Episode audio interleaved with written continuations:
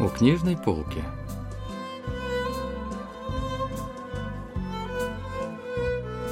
Рассказ Джеб писателя Кимонсу.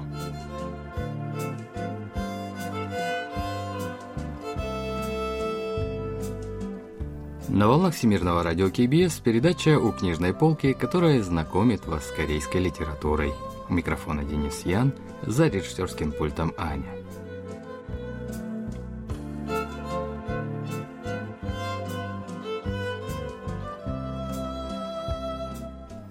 Рассказ «Джеб» писателя Ким Су был опубликован в 2011 году.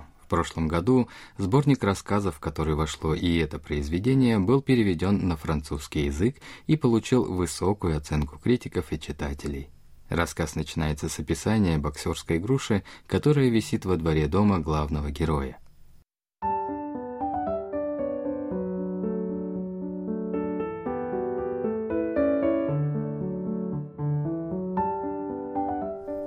У меня есть старая боксерская груша.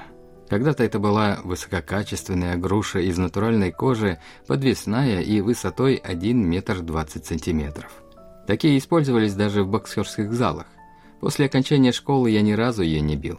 Сейчас из-за моего худощавого телосложения никто не поверит, что я когда-то занимался боксом. С первого класса старшей школы и до самого ее окончания. Эдуард Мане говорил, что в 15 лет хочется взорвать динамитом весь мир. В тот период у меня было именно такое настроение. Я всегда был чем-то сильно рассержен, причем источником этого чувства были обычно абсурдные или непонятные мне вещи.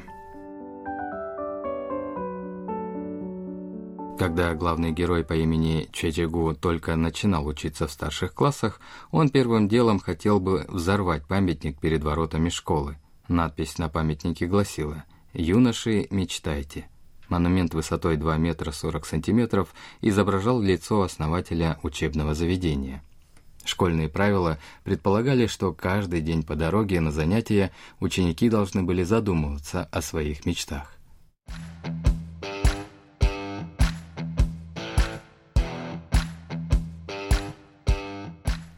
К несчастью, тогда я особо ни о чем не мечтал. Поэтому я каждый раз формально закрывал перед памятником глаза, и я задумывался, не катится ли моя жизнь в какую-то неправильную сторону.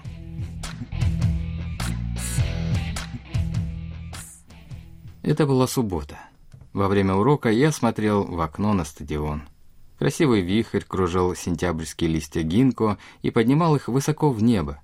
Прежде я никогда не видел, чтобы у ветра была форма. Ветер для меня был очень чем-то без физического тела, вроде кислорода или азота, или же вроде любви или гнева. Но то, что предстало перед моими глазами в тот день, было самим ветром с мышцами и сухожилиями. У меня невольно вырвалось восклицание «Ах!».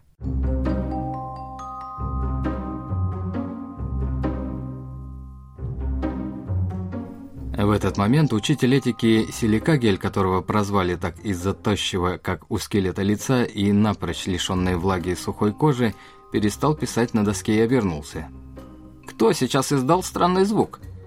Я подумал, что в жизни мальчика нечасто встречаются настолько поразительный и прекрасный пейзаж, и был уверен, что и учитель поймет мои чувства. Я осмотрел, как вихрь закружал вверх листья гинка и поднял их выше флагштока – это был очень красивый ветер. Одноклассникам мои слова, наверное, показались несуразными, потому что они стали хохотать, стуча руками по партам. «Вот негодник! С ума сошел!» Учитель этики стал бить главного героя по щекам. Раз, два, три, четыре. Больно было не из-за щек, по-настоящему меня огорчило то, что запавший в душу мальчика прекрасный пейзаж стал посмешищем для одноклассников и поводом для издевательства со стороны учителя.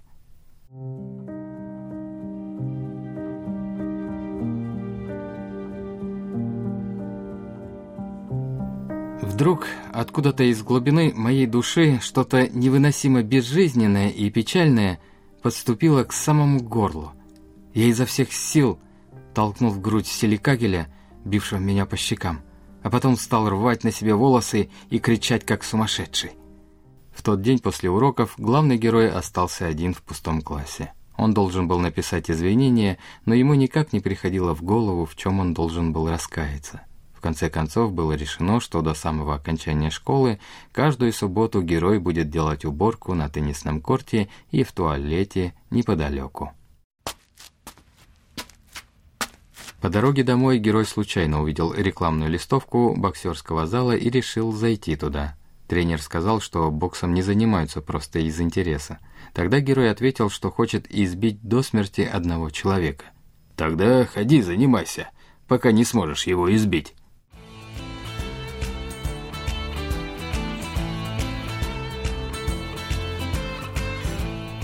Каждый день после окончания школы я бежал 8 километров и потом прыгал в зале 30 минут через скакалку.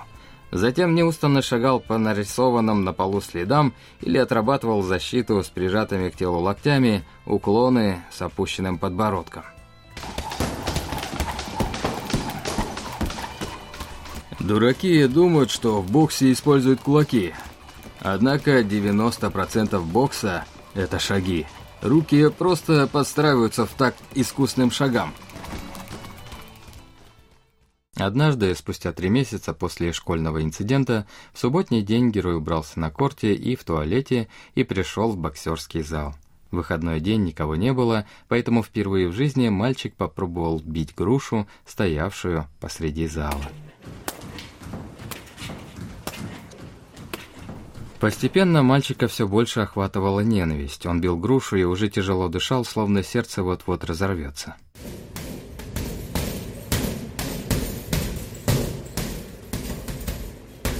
«Хватит, у тебя же руки кровоточат.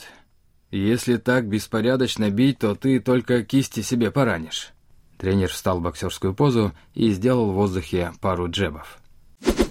«Этот удар называется джеб.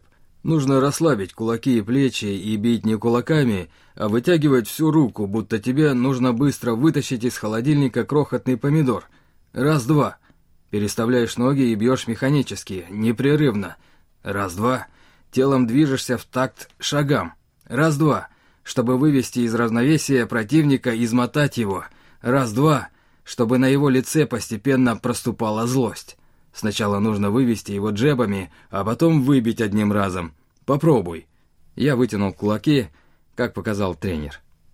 Нигде нет безопасного места. Ни на ринге, ни в мире. Раз-два. Безопасно настолько, насколько ты вытянул в ударе руку. Оттуда начинается бой. Твой противник разозлен, ты вторгся в его зону. Он разгорячен, но ты холоден. Ты просто забираешь помидоры из холодильника. Даже если лицо противника все в крови, тебе нужно всего лишь с легкостью забрать помидоры. Бой настолько жесток. Как тебе? Сможешь безустанно бить джебами? А если не смогу? Тогда можно применить технику захвата. Хочешь это или нет, но любым способом охватываешь противника. В захвате он не сможет тебя ударить, даже если он очень захочет. Никто не сможет бить, ни ты, ни он. Джебы и захваты у героя так и не получались, но он продолжал каждый день бегать в зал и тренироваться. На втором году обучения на теннисный корт однажды пришел учитель этики.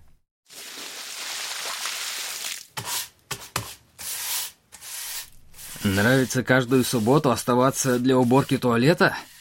Джеб, если так нравится, может и после окончания школы будешь приходить убираться? Джеб, и стоило так мучиться из-за какого-то извинения. Странный ты человек. Джеб, сегодня же суббота. Ты обедал? Джеб, давай хоть по тарелке лапши чаджангмён съедим. Силикагель отвел меня в китайское кафе перед школой. Каждый молча съел свою порцию. «Хватит уже убирать этот корт. Я тут подумал, что не ты должен писать извинения, а я. Захват». Но герой все равно продолжал убирать корт и туалет до самого окончания школы. а после окончания он перестал заниматься боксом. «Ты отправил того типа в нокаут?» «В нокаут нет, но думаю, что я выиграл решением судей». «Ты что, какое решение судей в поединке? Либо ты отправляешь противника в нокаут, либо он. Другого выбора нет». Я посмотрел в потолок и задумался о том, кто упал на пол от моего удара.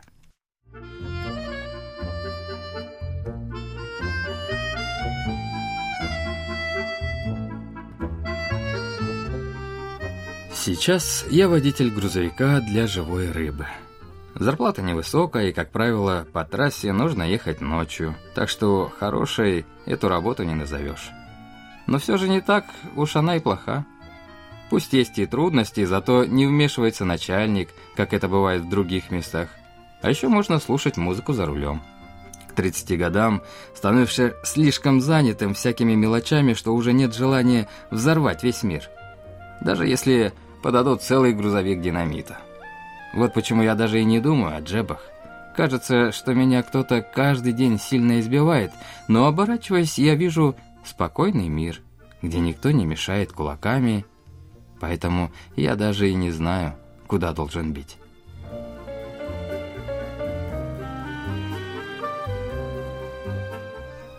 Недавно главный герой остановился на стоянке для отдыха на трассе и случайно встретил там школьного учителя этики с женой. Учитель уже вышел на пенсию. «Это Че Чегу, один из моих самых дорогих учеников. Его прозвище Вихрь. Тот еще упрямец».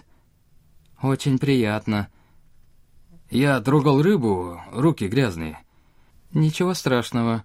Все мы крутимся в этой жизни, как можем. Жена учителя пожала мне руку.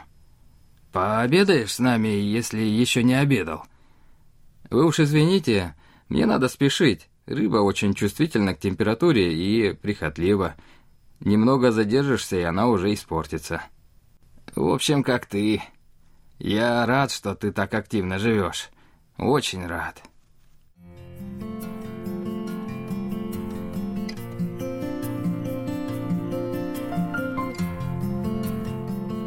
Живую рыбу нужно вести не быстро, не медленно и с одинаковой скоростью.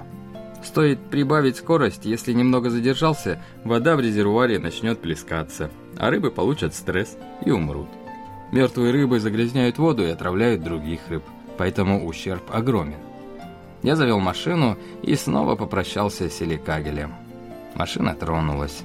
Селикагель не переставал махать рукой, пока я не скрылся из виду.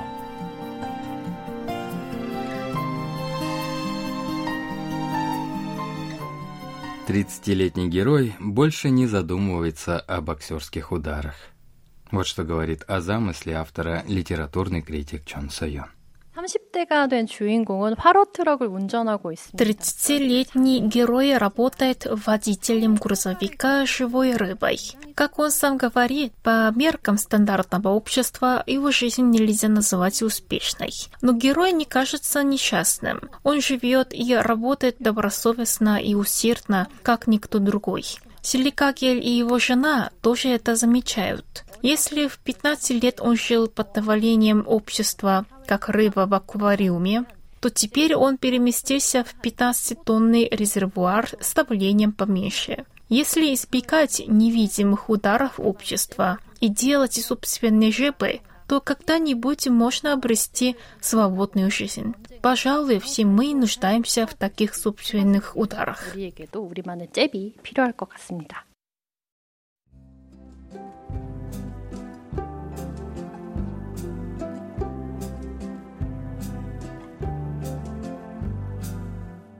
На этом мы заканчиваем рассказ о произведении Джеб писателя Кимон Су.